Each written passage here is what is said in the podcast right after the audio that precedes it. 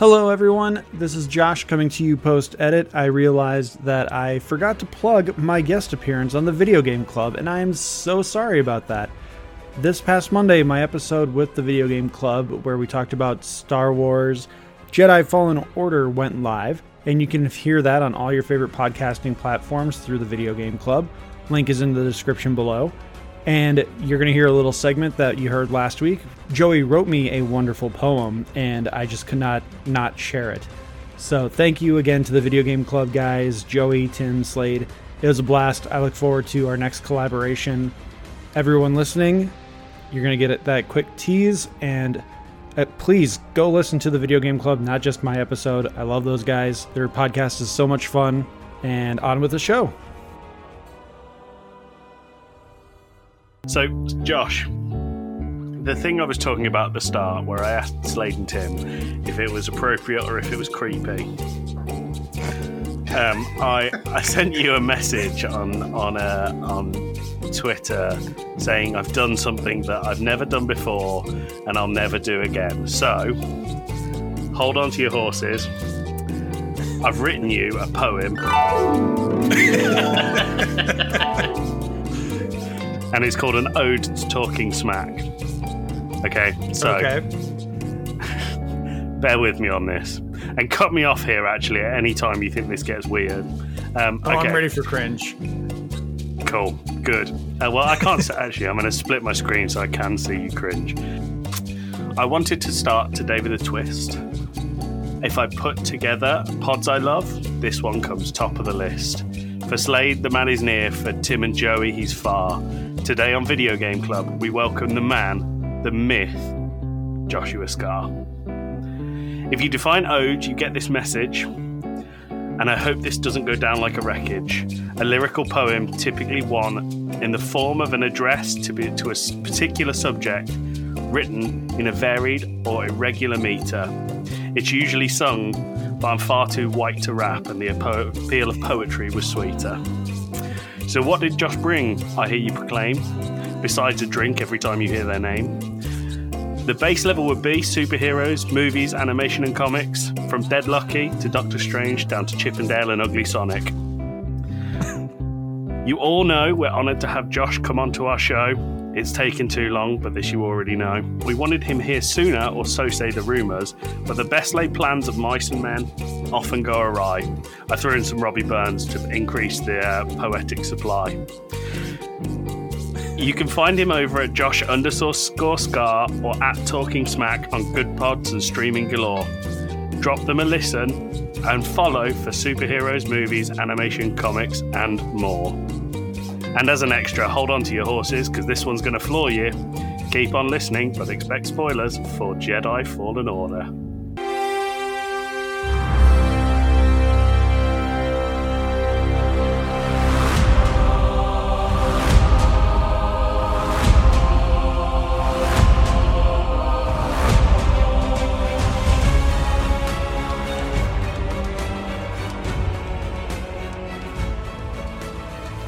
Welcome back, everyone, to another episode of. The, oh, Alex is here.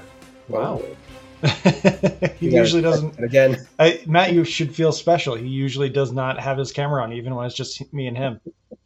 Well, normally it's a um, my spouse is in the room, like watching TV or something, or where it's about time to feed the cats, so the cats are starting to prowl around and knock shit over. Okay, well, welcome But, back to talking. this is turning into the loop all over again. But she is currently uh. Uh, one of our friends needs a dog sitter, so she's currently giving um, letting them out, and the cats are not being assholes yet. So Well, they're cats. They're always assholes. It's just what level of asshole are they being? yeah, one of my favorite quotes from somebody was. While all go- dogs are good dogs, all cats have just a little bit of Satan in them. well, this is Talking Smack, where we talk superheroes, movies, animation, and comics. I am your host, Josh Scar, and as you have heard, Alex is here, as well as Matt. Gentlemen, how you doing? Doing all right. yeah, doing pretty good. You know, you were you were so early in the intro. You, we could have just stopped and you could have done it again. Yeah, No. it's true. That's not how I work. Because I forgot that I muted myself and I said I'm getting some water, so I sat down and turned on my camera to you saying that. I was like, "Oh, we're starting." Nobody listening is going to enjoy this. I think that's what our most of our reviews say. they usually skip past this and the ad anyway, so who knows? uh, but speaking of the ad, we have the Unchefed podcast, who is going to give us a quick little talk about their podcast. This is a really weird transition into the ad. Um, I was on their podcast a while ago, did a Good Burger episode, and it was a lot of fun. Uh, I think it's still one of their top performing episodes, not to humble brag. So let's hear from Brendan and Matt, and we'll be right back.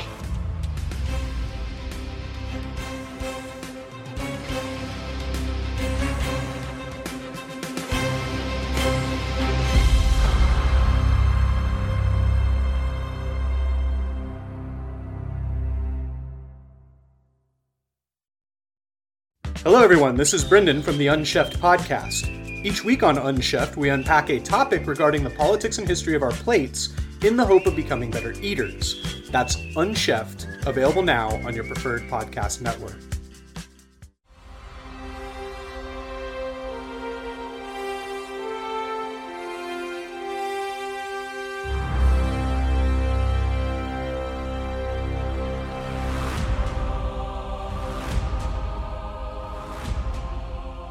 And we are back, and this week we are doing What you doing? which was uh, a pretty big hit last time we did it with Matt and Lewis. Uh, this time we've replaced Lewis with Alex. So uh, uh, this is basically just an episode where we talk about the the fun nerd things we're doing away from the podcast, uh, unrelated to the podcast, generally speaking. Uh, but we're going to talk about it. It's where the Watch Star Trek bit was born, and it's it's just a lot of fun to kind of just play catch up and talk like human beings. So uh, I'm going to kick things off today as we're recording is in the United States. It's Bluey season three day. Uh, Bluey season three dropped on Disney Plus, and of course my kids and I binged all 25 episodes that dropped. wow. 25 episodes? They're seven minute episodes. Oh, okay. I was like, dear lord. It's yeah, it's it's designed to be a kid show, but it's it's so good. It's even on Rolling Stone's top 100 sitcoms of all time. It, it's it's just such a good show in general. It, it's about what you got to say, Alex. Uh, so I googled Bluey season three, and Google was like, "Did you mean NYPD Blue season three? like, nope. Way to be topical there, Google. Bluey's been like the biggest thing in parenting and kids circles for the last four years or so. It's a better version of Peppa Pig, is kind of what I can say. It it's it puts Peppa Pig to shame, in my opinion. Um, it's about a family of dogs who live in a world where dogs are the dominant species, but like none of that matters. It's kind of like Doug, where everyone's a different color, but no one really talks about it. Like they're just dogs. That's the way the show is structured and uh, it's about this family called the Heelers. They're blue heeler dogs that live in Brisbane, Australia, and it's just about being good parents and teaching your kids to be good kids. It's a good show. And uh, in season three, I think my two favorite episodes uh, are Pavlova, which is where the dad bandit tries to teach his youngest daughter Bingo to try and adventure into new foods, which is something I definitely need to do as as a parent and as a just an adult in person. She wants to have cake. He wants her to eat something healthy, and so uh, Bingo's older sister Bluey decides that she's gonna sneak around the fact that her parents don't want Bingo to have cake, and they're gonna play cafe where she'll feed her cake in the game. So Bandit Aw. decides he's gonna interject into the game as this nonsensical speaking chef who he just speaks nonsense. Bonjour, oleg, très bien he just speaks random nonsense French words. Like they're real French words, but they make no sense. And he he's going to be the chef, and he's trying to make Bingo eat healthy food. And uh, by the end of the episode, Bingo's like, "I don't like it when you make me eat eat new things. I, I want to pick to or I want to choose to eat new things." And so at the end of the episode, she decides she wants to have the cake, but then she sees the the healthy food sitting there, and she takes a bite, and she goes, "Ooh!" And then the episode ends it's super cute and it, it's a great message that you don't just force the kids to try new things or healthy foods you got to let them choose to Here's here's my question about the show. It's absolutely adorable, and yes, you should watch it even at, without children. Well, I mean that's that's the thing is like you are not the only person I've heard this from where like who talk about this show, which, you know, I think it sounds like pretty definitively is for babies. You know, talk about it as like this actually really great show. Like what make the pitch to me? Like what is it about this show that like elevates it beyond just being like a, a good kid show? It doesn't talk down to, to kids, is probably the best way I can put it. It's not Dora the Explorer where they're talking to the camera and be like, Can you say hola? And then you just sit there for five seconds. It's it's genuinely funny. It's genuinely sincere. It'll make you have feels because again, the other episode that I was talking about is is called um, Curry Quest, where literally the mom is explaining the hero's journey trope to Bluey, and Bingo and Bandit are going on a, a little errand that coincides with the mom talking about the hero's journey. So like they start off talking about how the hero usually does not want to go on the journey. So Bingo's like, I don't want to go to Mackenzie's house to do this thing. And then the dad goes, Well, his mom has face paint. Oh, okay, now I'll go. So like you have the the refusal to go on the adventure, and then you have the thing that gets them to go on the adventure. And it just goes on from there. And it's just really clever storytelling, and it's just again sincere and wonderful. There's the drama is natural, if that makes any sense. Like it, it never feels forced, and everything just feels authentic, even if it is dogs. All right, all right. So, what age would you say this is uh, aimed towards? I would say it's it's probably five to fifty. That would be the age range. All right, so I age out next year. All right.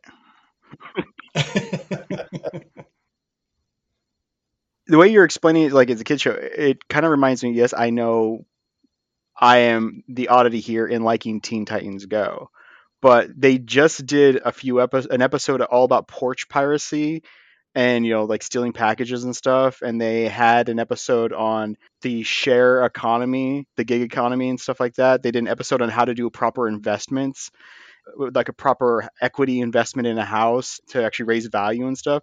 So beside the insanity of the show, it's like there's actual lessons here. They did an episode on actually like what co- Common Core math is supposed to be and stuff like that. And it always throws me off a little bit.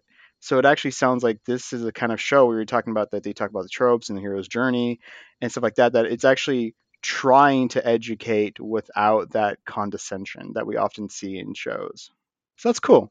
I'll have to look for it on my I already Plus. forgot what the uh, pattern we were talking about. Alex, I think I had you going next. I think that sounds right. So Alex, what you doing? so I have a younger brother who is significantly younger than me. Uh, he's 15, so I'm what 22 years older than him. And I've been trying to look for games to bond with him on. We tried doing uh, some Fortnite for a while, and that didn't go that great uh, because he's over the kind of battle royale thing like I am. He, I tried to get him into playing Destiny 2, which is my, you know, my like year and a half long addiction now. But he he explained to me, he's like, "Yo, you don't understand. It's like a treadmill, the grind." So we eventually started playing Dead by Daylight. Yeah. And Dead by Daylight is such a trip of a game because I don't know if I like it or hate it, but I find myself constantly playing with him queuing for the next round. So the core concept basically is there's four survivors and you do have a bit of a skill tree you can kind of play with in there. They just revamped it uh, a few weeks back to for some balance stuff, and then you have another person who queues as the killer, and they you know you get dropped. There's a dozens of maps, Oh yeah, okay. I just didn't know the name of it. Yeah, I've seen that. You can, and they have like, uh they have worked in like licensed killers as well, like Yeah, Jason Screen Voorhees and Freddy Krueger and stuff. This is what Yeah, uh, they have their own, but they also have like Leatherface, and um, they have Wesker from Resident Evil. That's going to be a new one that's pretty insane. So all the killers have different skill sets that they can bring to it. They have different mechanics that kind of you know break the mold, and so they all feel a little bit different. Uh, basically, the premise is always the same. You're dropped on a map. You have to find there's seven generators. You have to fix four of them to then power up the, one of two exit points. You try to get to an exit point, open it up, and you try to escape. Killer wins if he gets all of you. If there's only one person left on the map, then a hatch door opens, so you can either try to fix the last generators or find the hatch and escape. But there's just something so engaging about the core loop of the game that I'm never bored. I just don't know if I like it. Yeah, the the four v one concept is really interesting, and I, I think that the idea that you could go against someone like me, who's usually awful at those sort of games, as the killer, and you can end up just whooping my butt, and then you could go against someone else, like say Matt, who would probably be better than me at it, and he he could make it more challenging. So the the diversity and the challenge of the game uh, alone seems like a pretty good Yeah. I've, I've dabbled with it a bit. I've got friends who are really into it, and I think I'm in a similar boat where it's like, you know, I enjoy playing it. I don't know if it's good. Like, it's kind of clunky. It's kind of not the most polished. But like, if you have a decent group, especially for like playing with friends who are chill, it's like it's really easy to like get sucked into like down a rabbit hole of oh, just one more match, and then it's one of those games where I, I distinctly remember the time where a bunch of us were playing and we had a random killer and he had killed all of us, but I just kept managing to evade him for like 20 minutes. Well, he didn't kill all of us because the hatch didn't show up, but I was able to kill him, evade him for like 20 minutes, getting hooked, getting released, and then escaping again. And just like, just these weird little fun stories that crop up just because it's designed to do that. so normally it's just me and my brother playing alone, but he has his own Discord server, and so some of his friends will pop on and we'll do like custom, you know, a custom match. So it's you know four friends against, and we cycle out who's the killer, and that's where the game is really fun because it un- all the perks and stuff unlock, so you can build really broken builds, and but then they can make a really broken killer. But what keeps me looped in is when we're playing randomly, it's that first like three or four minutes where you're trying to figure out what kind of killer are you facing. Are you facing the screen person? Are you facing one of their customs? Are you facing some? Are you facing Huntress who hums? And it's and because some because you have this aura around you that you will you the or, the killer has an aura so if it gets closer you'll hear like music or something but there's a few killers who don't do that so you're just there working on the generator kind of panning the camera back and forth and all of a sudden Ghostface appears behind you because that's what their thing is. They're startled because you end up right behind you and they slash and you're running. It's like, oh, okay, we got we're facing Ghostface, we're Ghostface. Constantly look, constantly look, and then you have like Michael Myers, and his thing is is that he has to like watch you to like charge up to get activate his, of his abilities. So if you spot him and he's watching you, you have to watch him back. You can't just keep working because then you'll, he'll get stronger. So you're kind of stuck. Like, okay, I have to watch him, but I'm gonna walk. I'm gonna walk as I watch and try to get over here. you know, it's it's just, and it's just kind of fun. And, and it's really fun connecting with my brother like that. It also was really funny when um we're playing with his friends, and one of them's like, "Oh, you're Adam's brother. Yeah, he talks about you. Like, did you move out like a few years ago or something?" And I was like, "No, I haven't ever lived with him." And they're like, "Oh, how old are you?" So I told them I'm 37, and there's just silence. And I, after about five or six seconds, I went, "Yes, I know I'm ancient compared to you." And they went, "Oh, thank God." They're like, "Oh, I wasn't gonna say anything." But I was like, "Dear God, you're like as old as our parents." I'm like, "Thank you, thank you." And yes, I suck at this game. yeah, I, I think about that constantly about how when I was a kid or even just a teenager, like 37 seems so old. And I turned 37 this year and like I don't feel that old. I'm not I don't I don't think so. When you like, when earlier when you were like, "Oh, he's 15, so I'm 22 years older than him," I was like, "Wow, that's that's a crazy age gap." And then I was like, "You're old as shit." And then I was like, "Wait a second. And then I did a math in my head, and I was like, "Wait a second, no, you're not." He's only a year older than you, maybe a year and a half. So yeah, that's that makes him old as shit. Yeah. I'm old as shit. All right. Well, Matt, what you doing? You know what I'm doing. I'm gonna be that guy. I'm gonna talk about Star Trek. oh God, no. I'm talking about Strange New Worlds. The show rules. Okay, all right, you can. And as as of now, it's the most recent of the new Star Trek shows, which I think I've said before on the show. To varying degrees, I like all the shows they put out to some degree or another, but I think Strange New Worlds is like by far, far and away, like the best show that they've put out since they started doing new Star Trek stuff uh, a few years ago. If you don't know what it is, it's basically like pre original series. It's Captain Pike, the original captain of the Enterprise, his crew, just doing Star Trek stuff. And it's like an episodic show that is every week we're doing a new adventure. There's like an alien themed episode, not alien themed, but like an alien inspired episode where there's like they're being stalked by a creature that wants to kill them. There's like a fucking fairy tale episode. Ah, it's just so good. It's so perfect. I love it. And this is pre Kelvin timeline or whatever it is, pre the like timeline Uh, split, isn't it? Put that out of your head entirely. Don't even don't even worry about it. Those movies are just in their own own world. Never the twain shall meet. Okay, so the way you have to sell this show for me is as someone who hated who hates the J.J. Abrams verse and most of the Paramount shows is how does this being a prequel to the original Star Trek actually have stakes and interest and is actually compelling? I think ultimately, like it's just doing that good Star Trek shit. You know, like when you watch TNG, you know that like at the end of the episode, nine times out of ten, with like some very rare exceptions, everyone's going to be fine by the end of the episode. So it's just this week we're doing a Star Trek thing, and like that's it's it's a it's really kind of like the one thing I've wanted from these from these Paramount shows is that kind of an adventure a week. I can just drop into an episode and watch it, pretty much get by just fine, and then by the end of the episode, we're zipping off to do the next thing.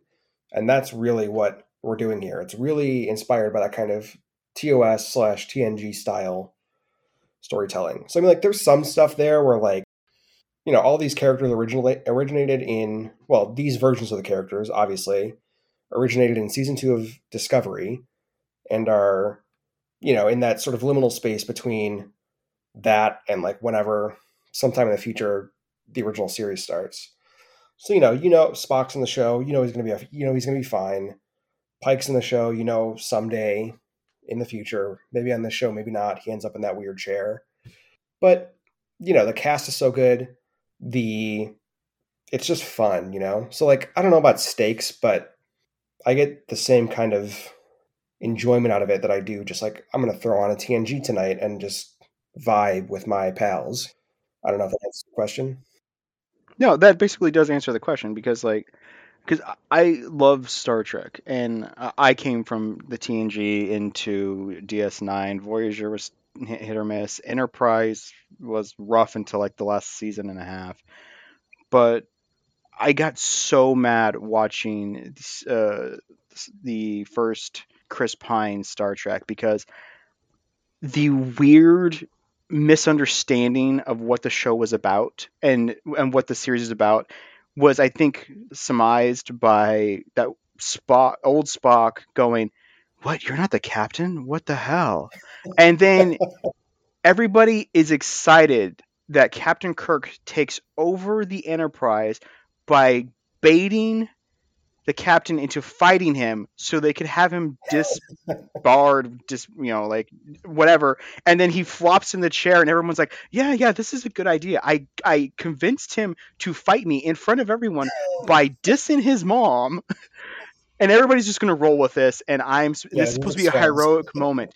Captain Kirk is on the ship, and then the law, and then Star Trek to the non Wrath of Khan, the lying about Khan not being in it, and and then that dramatic like, "Who are you? I am Nigman Soon Khan," and they're like, and it's like, The characters are like, who, who, what, who?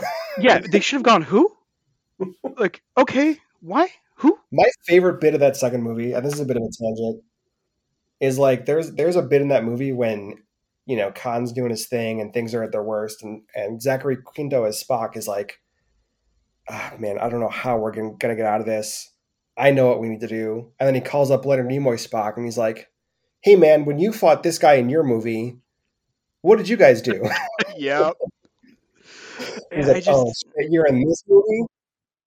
And then they didn't do anything similar to what they did to beat him. Because if I remember correctly, in the Wrath of Khan, they beat him by outthinking him because he's thinking like two dimensionally in space travel where they're like 3D space, you can move in any which way. And then in this one, they're like, we're going to fight on top of a mobile trash compactor. Yeah, it, it, that's exactly what happened in the Wrath of Khan was that he was a good line technician, and they used the three the geometry you know of the of a 3D world against him, and defeated him. But and then I started trying Discovery, but I got just so like I couldn't find a person I actually liked on the show because it was just it seemed like they're like yeah people like really big space battles and the entire crew hating each other. And swears. yeah. and it's interesting that you mention those Abrams movies because I think they did have a big impact on like the shows that are coming out now.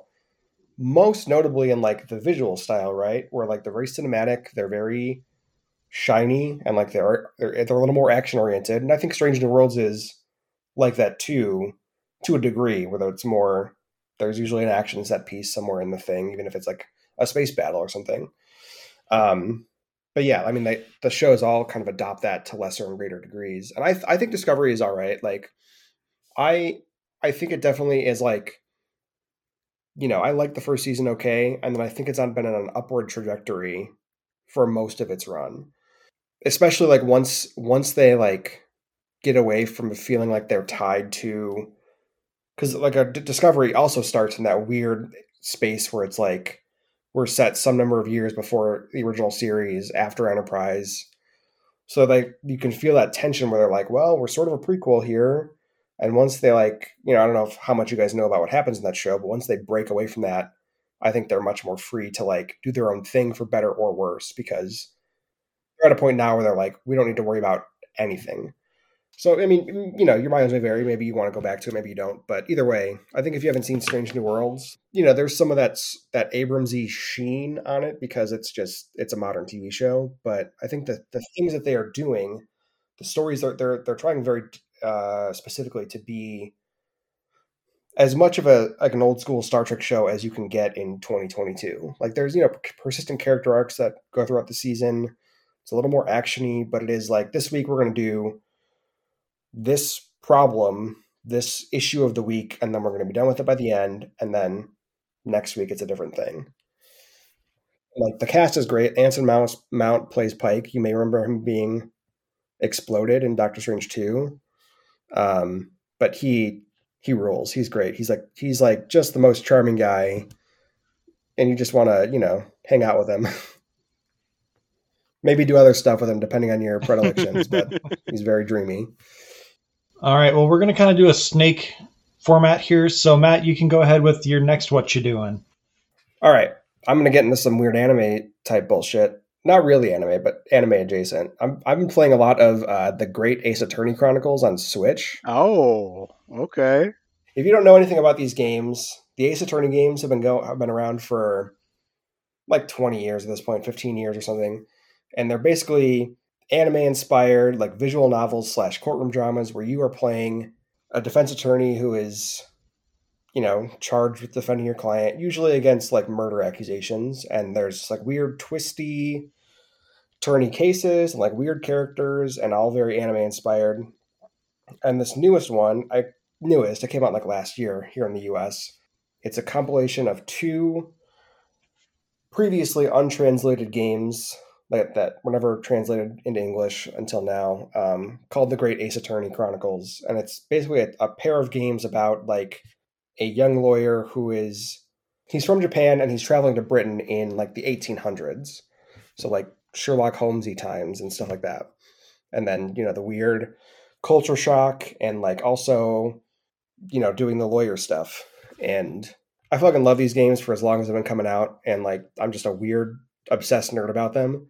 And it always takes me forever to get through any of the games. So it came out in like April of last year, but I'm, you know, chipping away at them here and there. I play a little bit usually every night before bed.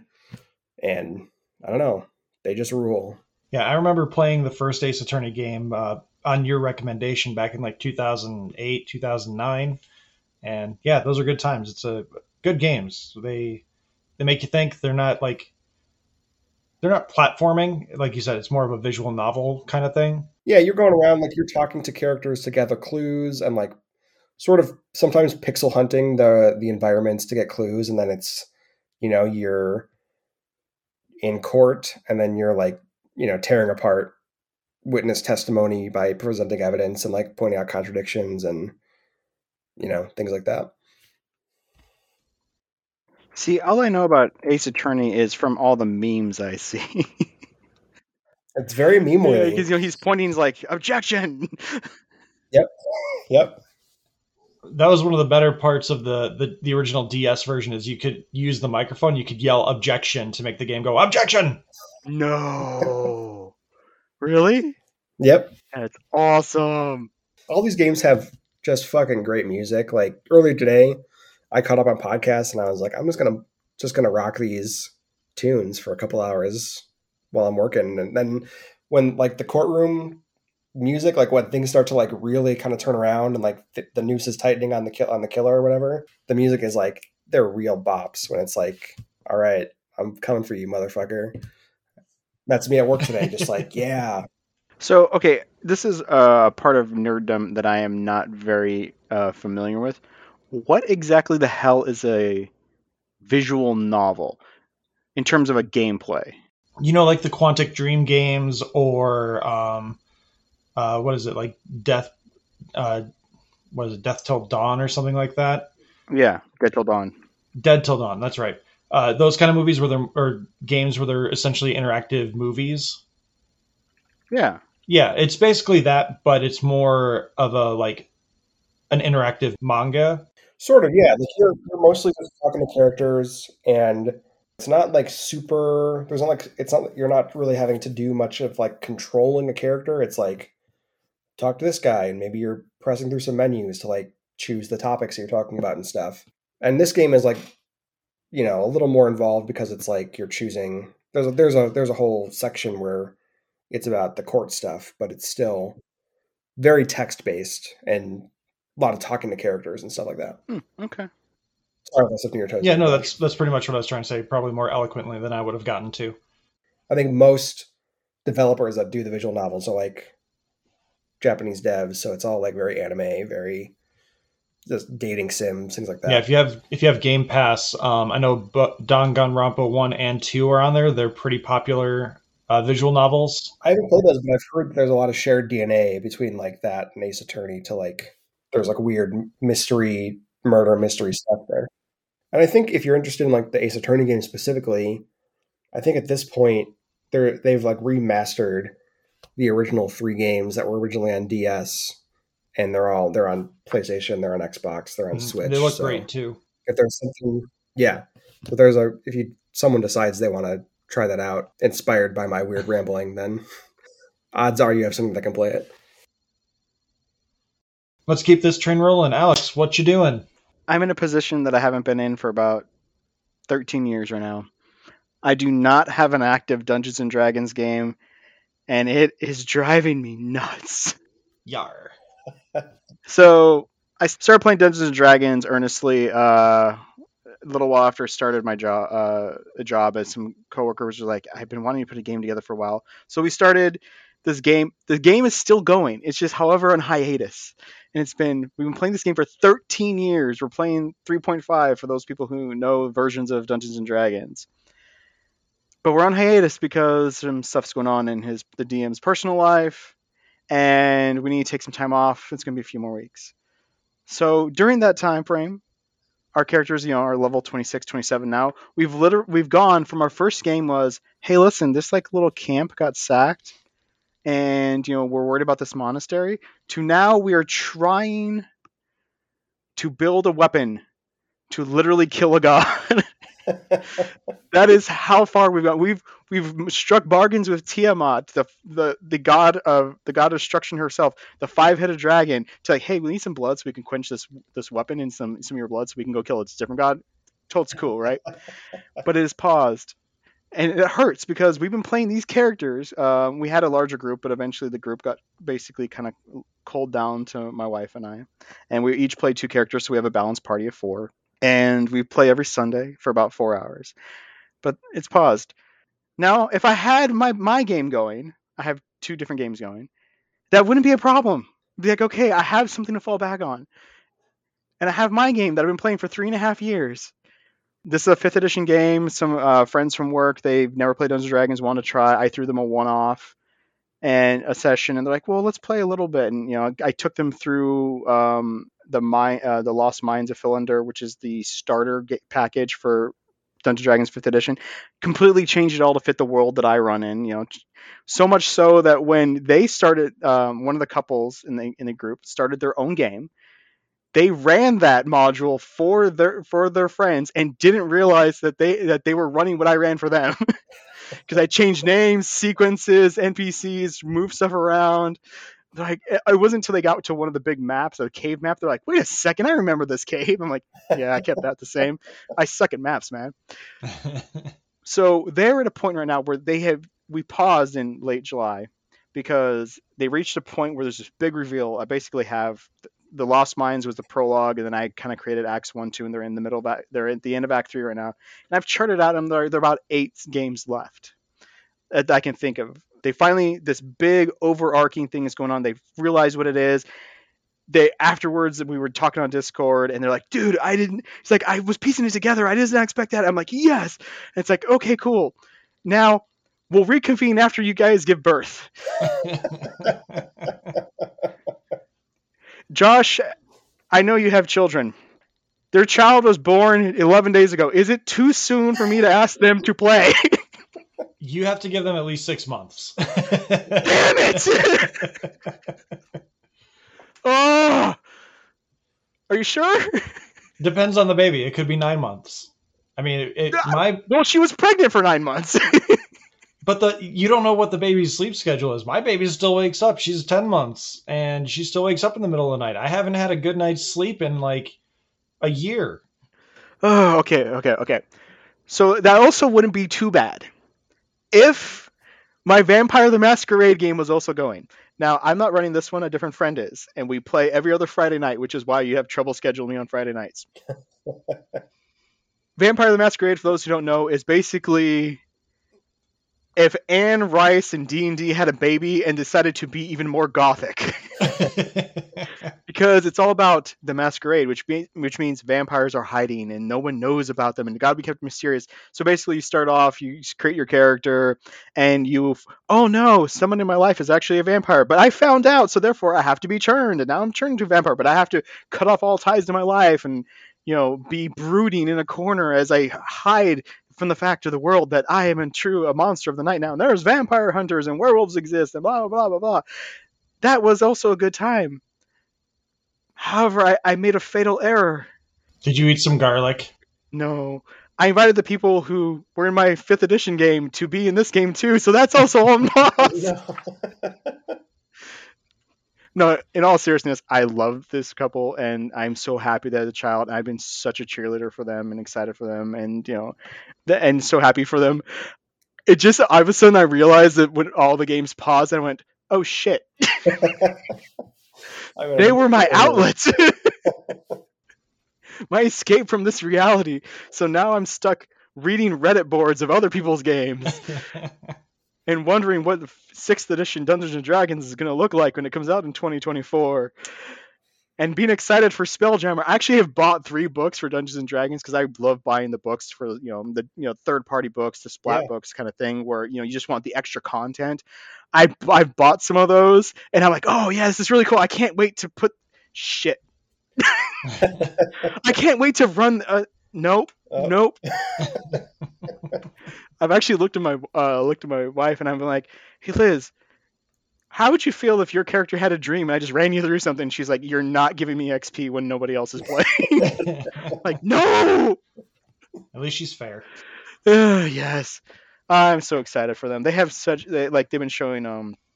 We uh, we bought them of course a bunch of nerd stuff and Dungeons and Dragons stuff um, and so in our Discord for the D and D group they've sent pictures of the baby every day and like the different outfits and stuff. Cute. Yeah, it's great. I, I'm I'm so happy for them, but they're every day I'm like, I mean, it's been 11 days. Surely they can get like yet? four hours away from the child.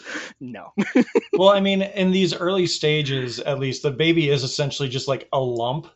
So, I mean, they they could just like throw it on their shoulder and like have a burp cloth or something and just let it sleep on their shoulder while they play. I don't know how interactive D and D really can be, but it, it depending on how loud it gets too. I don't know, but uh, at least for the first like two to three months, it, the baby could just theoretically sleep on someone's shoulder.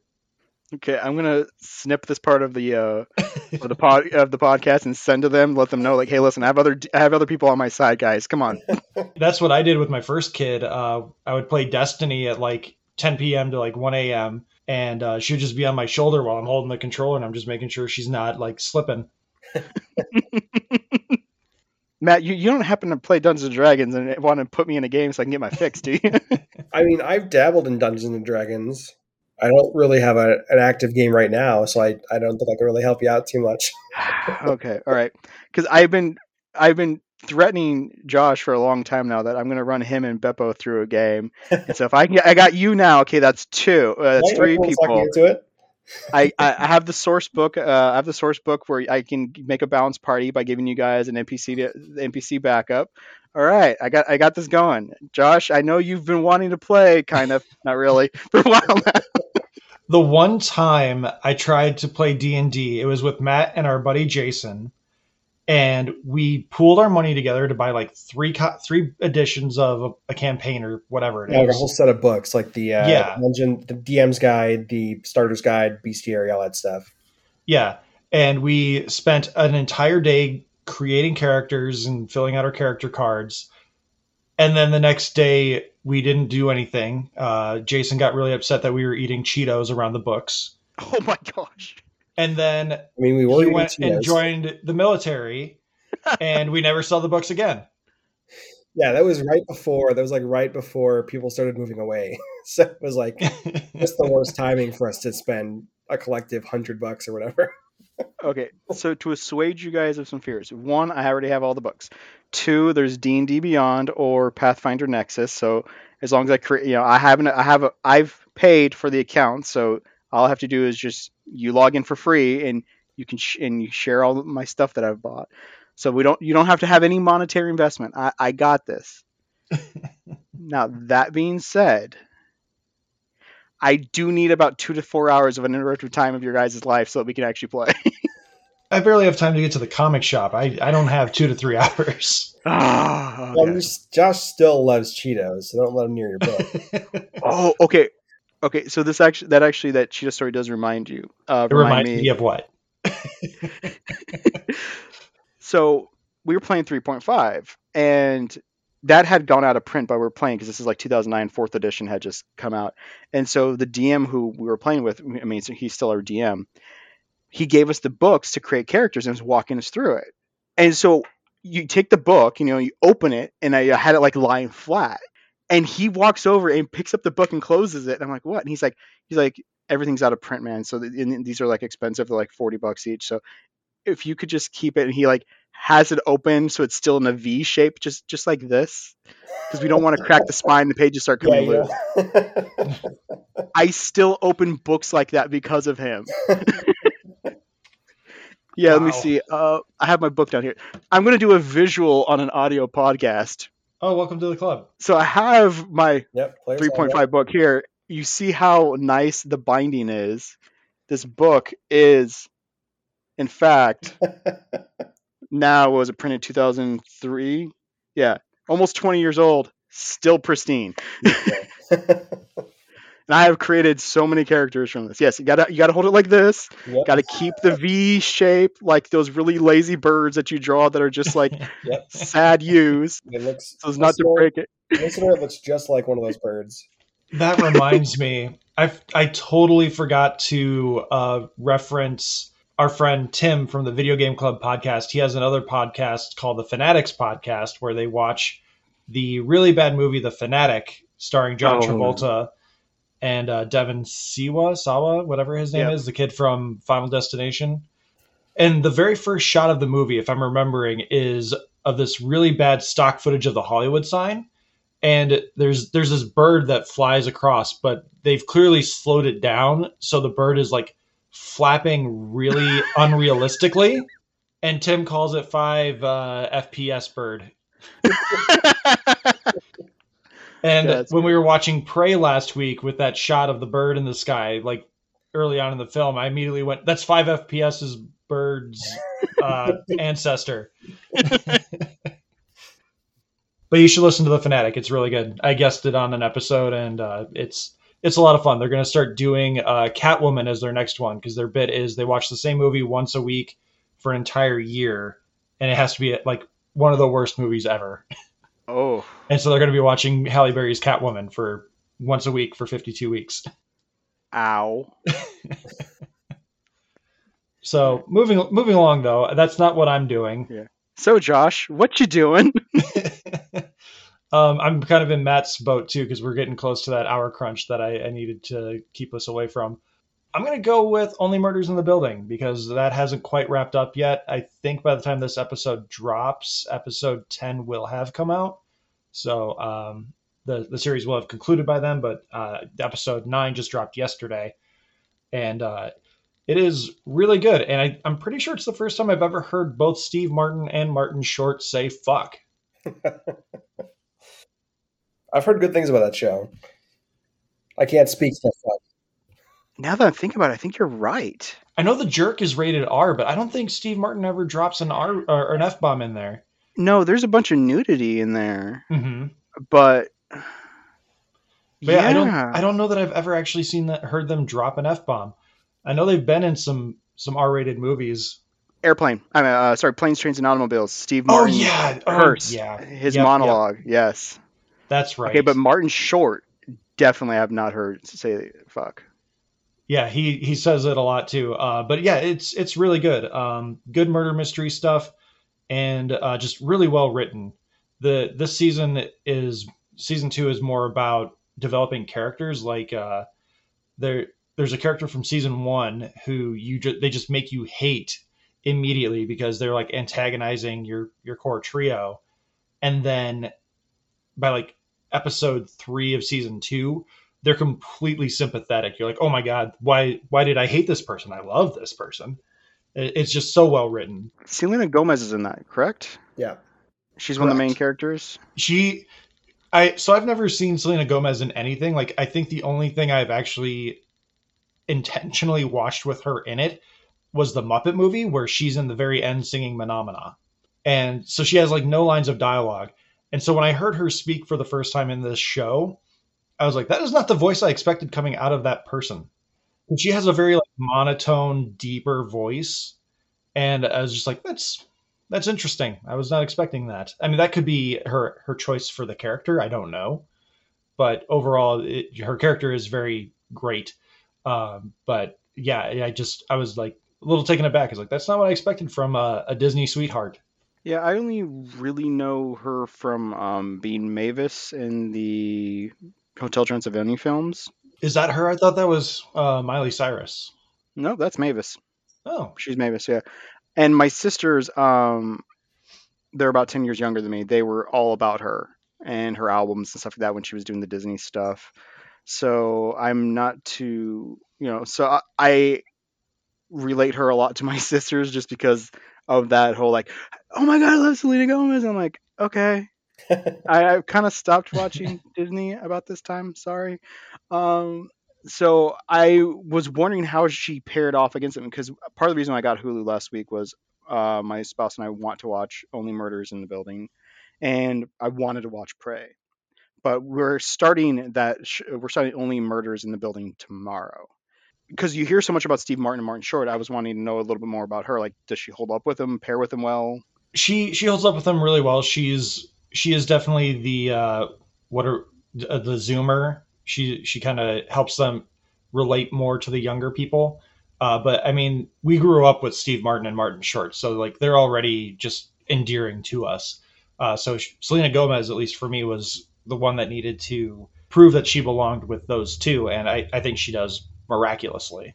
And I shouldn't say miraculously, marvelously not miraculously, because from what I have heard, she is a, a very talented actress. Yeah, I only know her as a singer, but that's really. But I'm excited to uh, start that because, I mean, even like the press that I read is mostly about like, oh yes, Steve, you know, Steve Martin helped create the show and it's still going. It's this huge hit and give them all the stuff. I'm like, I thought she was the third bill, like you know, the part of the triumvirate. So I wanted to, know, I wanted to know more about her and you know, how she does. Because I know Yeah, it's, every- certainly that's what my sisters watch. My sisters recommended it to me, and they always say like, "Oh yeah, you know Selena Gomez, she's in it, so of course we watch it." I'm like, "Oh okay." yeah, everyone in the show though is is just top notch. Like there, there's a bunch of people I don't know in this show, uh, but they they they're all wonderfully cast and they're they perform their performances are all great. Uh, they even have a, a deaf cast member who performs ASL, and uh, I think if there's one gripe I have, it's somewhere in season two. There's an episode where Selena Gomez and the deaf person come together for an adventure, and the episode starts with Selena Gomez saying, I don't know ASL. And by the end of the episode, the guy's signing at her and she's like understanding completely what he's saying. And like, you learned ASL in a day? Huh. And she's like monologuing at him. He can read lips, but he, he gave her a card early on. He's like, I get a third of what you're saying. And she's sitting there monologuing at him. And he's, he, while he's driving. oh, And so he, I'm like, what, who are you talking to right now? Really? oh, Like that's rude. So we're doing the snaking thing here. So the other thing that I am doing is uh, we just finished. Ricky, my wife, and I we just finished watching The Boys, Yeah. uh, season three. I am uh, up to season three of this season. I have re- I started watching it last week to catch up season two, and I watched Diabolical.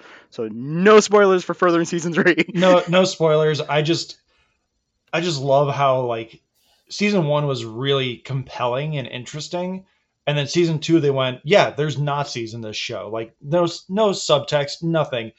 These are Nazis. And Yeah. then in Yeah. season three, this isn't really much of a spoiler. They went, yeah, we had Nazis last season. Now we've got Trump supporters. oh yes, the Stormfronters. They're pretty. They're pretty similar.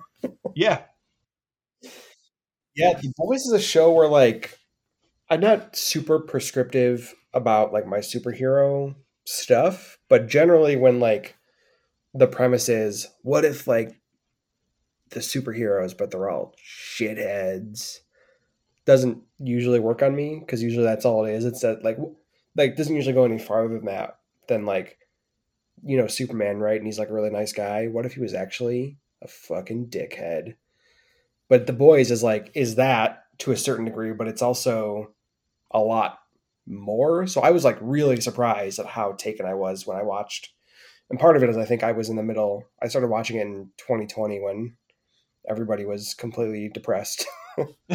uh, so I was like, I, maybe I was just more receptive to it because I was just looking for anything to like, you know, get get away from the actual horrible things. I think the framing device works as well, where these are corporate figures. They're not just like superpowered assholes, kind of like Yep. the Ultimates when that was going on with was it Mark Millar was writing that? Yeah. Like, oh, let's make Captain America a complete racist asshole for no reason other than the fact that it's the 1940s.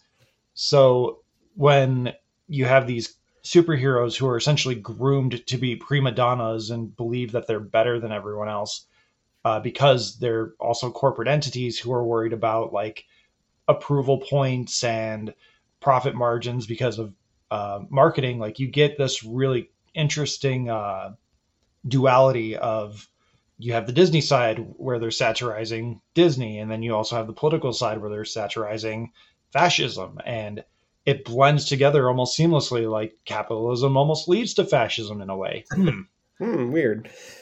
Yeah, it's yeah, it's really interesting because there's there's so much uh, commentary, satire. I don't know if the, the best the best word for it for that kind of stuff. Where like they're very there are times that they're very clearly like taking aim at you know the ubiquity of something like the MCU, where like all these because all these superheroes are also movie stars who are in their big bombastic Avengers movies, basically, and then they're also like you say, political figures, and it's just such. Sometimes it's a little heavy-handed, but it's almost always like on point, if nothing else. Like there, there's a there's a point of view. They are they know what they're doing, and it's like almost always like so sharp. Yeah, and for for me, for people who have listened to the show before, like I don't like shows that have character like an entire cast of characters with no redeeming qualities. So with the boys, like you at least have Hughie and Starlight, who are like the moral compasses of the show, and MM, uh, Mother's Milk. Um, those two, those three characters really kind of try to point everyone to the point of virtue or doing the right thing at least, doing it the right way. Where and then you also have who for all intents and purposes is a protagonist. You have billy butcher who is just willing to do anything and everything to get at homelander Yeah. and it, it's This such a Superman, good Superman stand-in, by the way. yeah and it, it's just such a good dynamic See, that's what the, actually why I think the show works is because each they have nuance for each of the characters. Like I love the Kimiko Frenchie storyline. Like I like she um she can't speak because of some of the horrors in her life, and so that's what actually what I loved about season two was is that Frenchie was trying so hard to make a connection to her, then through her brother, and then back to her, that when she finally dis- decided to re-embrace some of humanity by teaching Frenchie sign language, her sign language that she invented herself, I was like, oh, this is such rewarding payoff. And then starting season three, oh, he knows it fluently now because it's been a year later, and their relationship. I, I don't know if they ever start uh, a development of physical relationship because Frenchie obviously seems to want one, but that their relationship is earnest and sweet, despite the fact they're Yep. both just psychopaths killing people. Well, like yeah, she, yeah, she's a she's a super, and she just whoops ass, and yeah, and yeah, that, he's and a, that, a former assassin. well, and like, Her- I'm sorry. Go ahead. Oh, it just I that uh, the the finale of season two where she you finally hear her she starts laughing before beating the hell out of Stormfront was I was like this is creepy. She's smiling and laughing. Well, and and Josh, you're talking about these characters, like you know, so so many of these characters do not have redeeming redeeming qualities, and I think Homelander, played by Antony Starr, I think I think Antony Starr is his name. that, right? that sounds right Yes, it is. you know, he's like the most irredeemable of all of them, but he's like he is an incredible actor. Like just it's hard to describe, but like the the sort of energy and like stuff he brings to like this guy who could be just a one note um like evil villain superman kind of yeah yeah he like brings like a depth and like a, a sort of at times like a sort of barely contained rage and like sadness even like you know sadness because he's a shithead who doesn't he's not getting his way all the time. But you know still like it's he's so good at that that sometimes i'm watching the show. I, I i remember thinking that a few times in season three where i was like holy shit this guy this guy is a monster. Like the character he's playing is a monster but like he's being played with such pathos that you almost see like a person in there. Yeah, like there was um probably beginning of season three, they're at a movie premiere, and he and Hughie, I think for the first time, are in like the same frame, and Hughie's like three inches taller than him. I'm like, what? But he's he's huge. I'm like, Yep. is Jack Quaid like six seven? I'm like, no, Jack Quaid's apparently six one.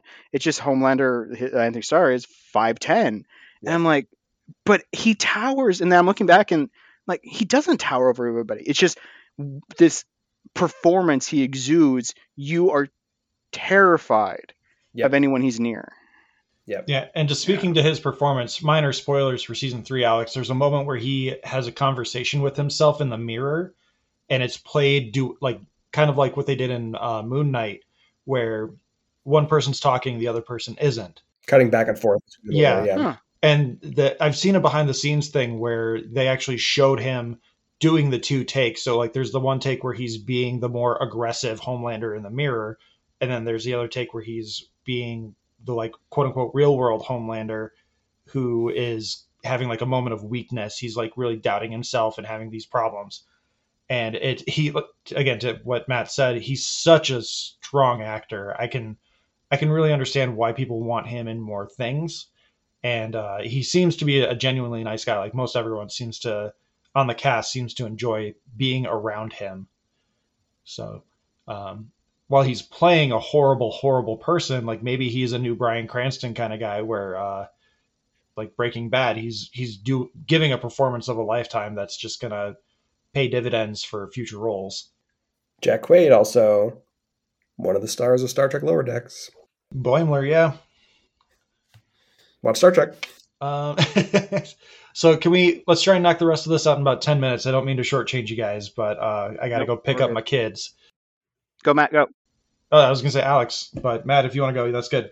Well, I mean, you were just talking about Bryan Cranston, and one of the things I wrote down is like something I'm currently just really obsessed with is, I think, also by the time this is out, it will be over, like like your like your show. But, um, I, the last season of Better Call Saul is going on right now, and it is so fucking good. Like, I cannot even express to you how fucking good it is.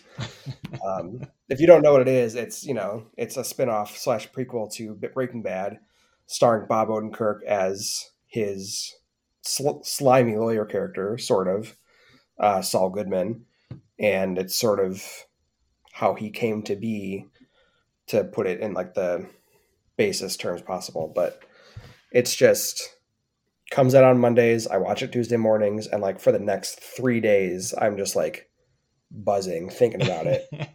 And as of as of this recording, like there's one episode left. The finale airs on Monday, the last episode ever, and I'm just like, what am I gonna do with my life? Yeah. well, it's a show where like you know there have been various times in the season where things are like really starting to come together, and I'm like, okay, I, I have an idea. I think of where it's going to go. Like I think, oh, I see. This is going to be the trajectory for the rest of the season, and then it's almost always been like, actually, no, we're going to do a different thing, and it's going to be better, and you're going to be surprised by it. I'm just like. Uh, Yeah, I I actually never got into Breaking Bad or El Camino or any of that. So I've heard El Camino is mostly skippable. I we could we could get into the we can get into it at some point.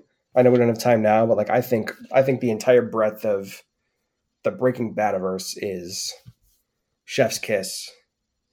I'm doing it on camera, but you can't see it. Chef's Kiss.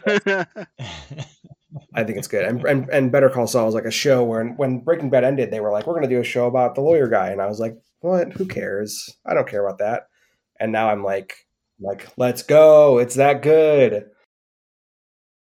See, I- I'm a little mad still at Vince Gilligan uh, because due to him doing Breaking Bad and um, Better Call Saul, he did not return for the two seasons of X Files we got like five years ago, and they sucked.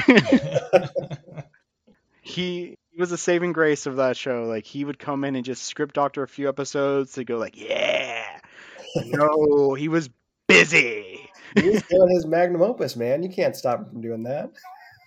X Files is his magnum opus. I'll never forget him. It's it's tough to say. I don't know if I can recommend it because it's like there was a point where I was like, if you haven't seen Breaking Bad, you could watch this and more or less be fine. I think in these last few episodes, as they're like really bringing the thing home, I'm like, okay, that is not the case anymore. Like, I cannot imagine somebody watching these last few episodes and not having at least a, a working knowledge of like the events of Breaking Bad because it's just like things that like real not not that don't don't have any bearing on the show, but like that are really steeped in what happened on Breaking Bad are happening, unfolding right now, and it's like, okay, so if you've been watching the show and it's like, oh, I'm gonna watch the Bob Odenkirk show, now six years later, you're like, what the fuck is going on? All right, Alex, close us out. My what you're doing is going to be a recommendation of what people should be doing. You should not be watching The Gray Man. You should watch Man versus Bee instead. I had more satisfaction watching Man versus Bee, which is Rowan Atkinson, Mr. Bean, or Blackadder. It's about each episode's about 10 to 17 minutes long. There's about eight of them. It's about him house watching, uh, house sitting for a couple that leaves, and a bee gets into the house and chaos ensues. It is satisfying to see a physical actor in their element making something charming and sweet and mostly silent, bringing back nostalgic warm feelings, and it was so lovely. Compared to The Gray Man, which all I could think of is $200 million was spent on this shit. The you know, uh, Josh, when we had talked about um, Doctor Strange being the first movie that of the Marvel Cinematic Universe, where I was like, yes, I see this director's influence, the movement, the camera style, and I, I, I was telling you that I finally felt like I was watching an auteur at their work. I realized I was watching a Russo brothers movie because anytime they change locations, they apparently hired the same person to do the screen, the title screen. Bangkok, Washington D.C., blah blah blah. Giant gray text of like, I know this silhouette. I've seen a movie. And at one point, I thought they were doing parody because it was like Washington D.C. Boom, big title screen above like the Pentagon, and then smaller, the because they cut to an interior, smaller office of the Secretary General. I'm like, is this parody? Do they know that that this how I was like What a weird trope to latch onto as like your quote unquote style. I, I was like I know what Paris looks like. I know what the Eiffel Tower looks like. I know what Hong Kong looks like. I know what New York looks like. I know what Washington DC looks like. I have seen these establishing shots thousands of times. You don't need a 70,000 point font to let me know where we are. And there was one point where in the middle of the movie, they suddenly do a flashback, and I immediately went, okay, that person dies. And sure enough, that person dies in the stupidest way possible. About an hour, it's just, I, the saving grace of that movie was Ana de Armas, who can do no wrong. I love her unabashedly now.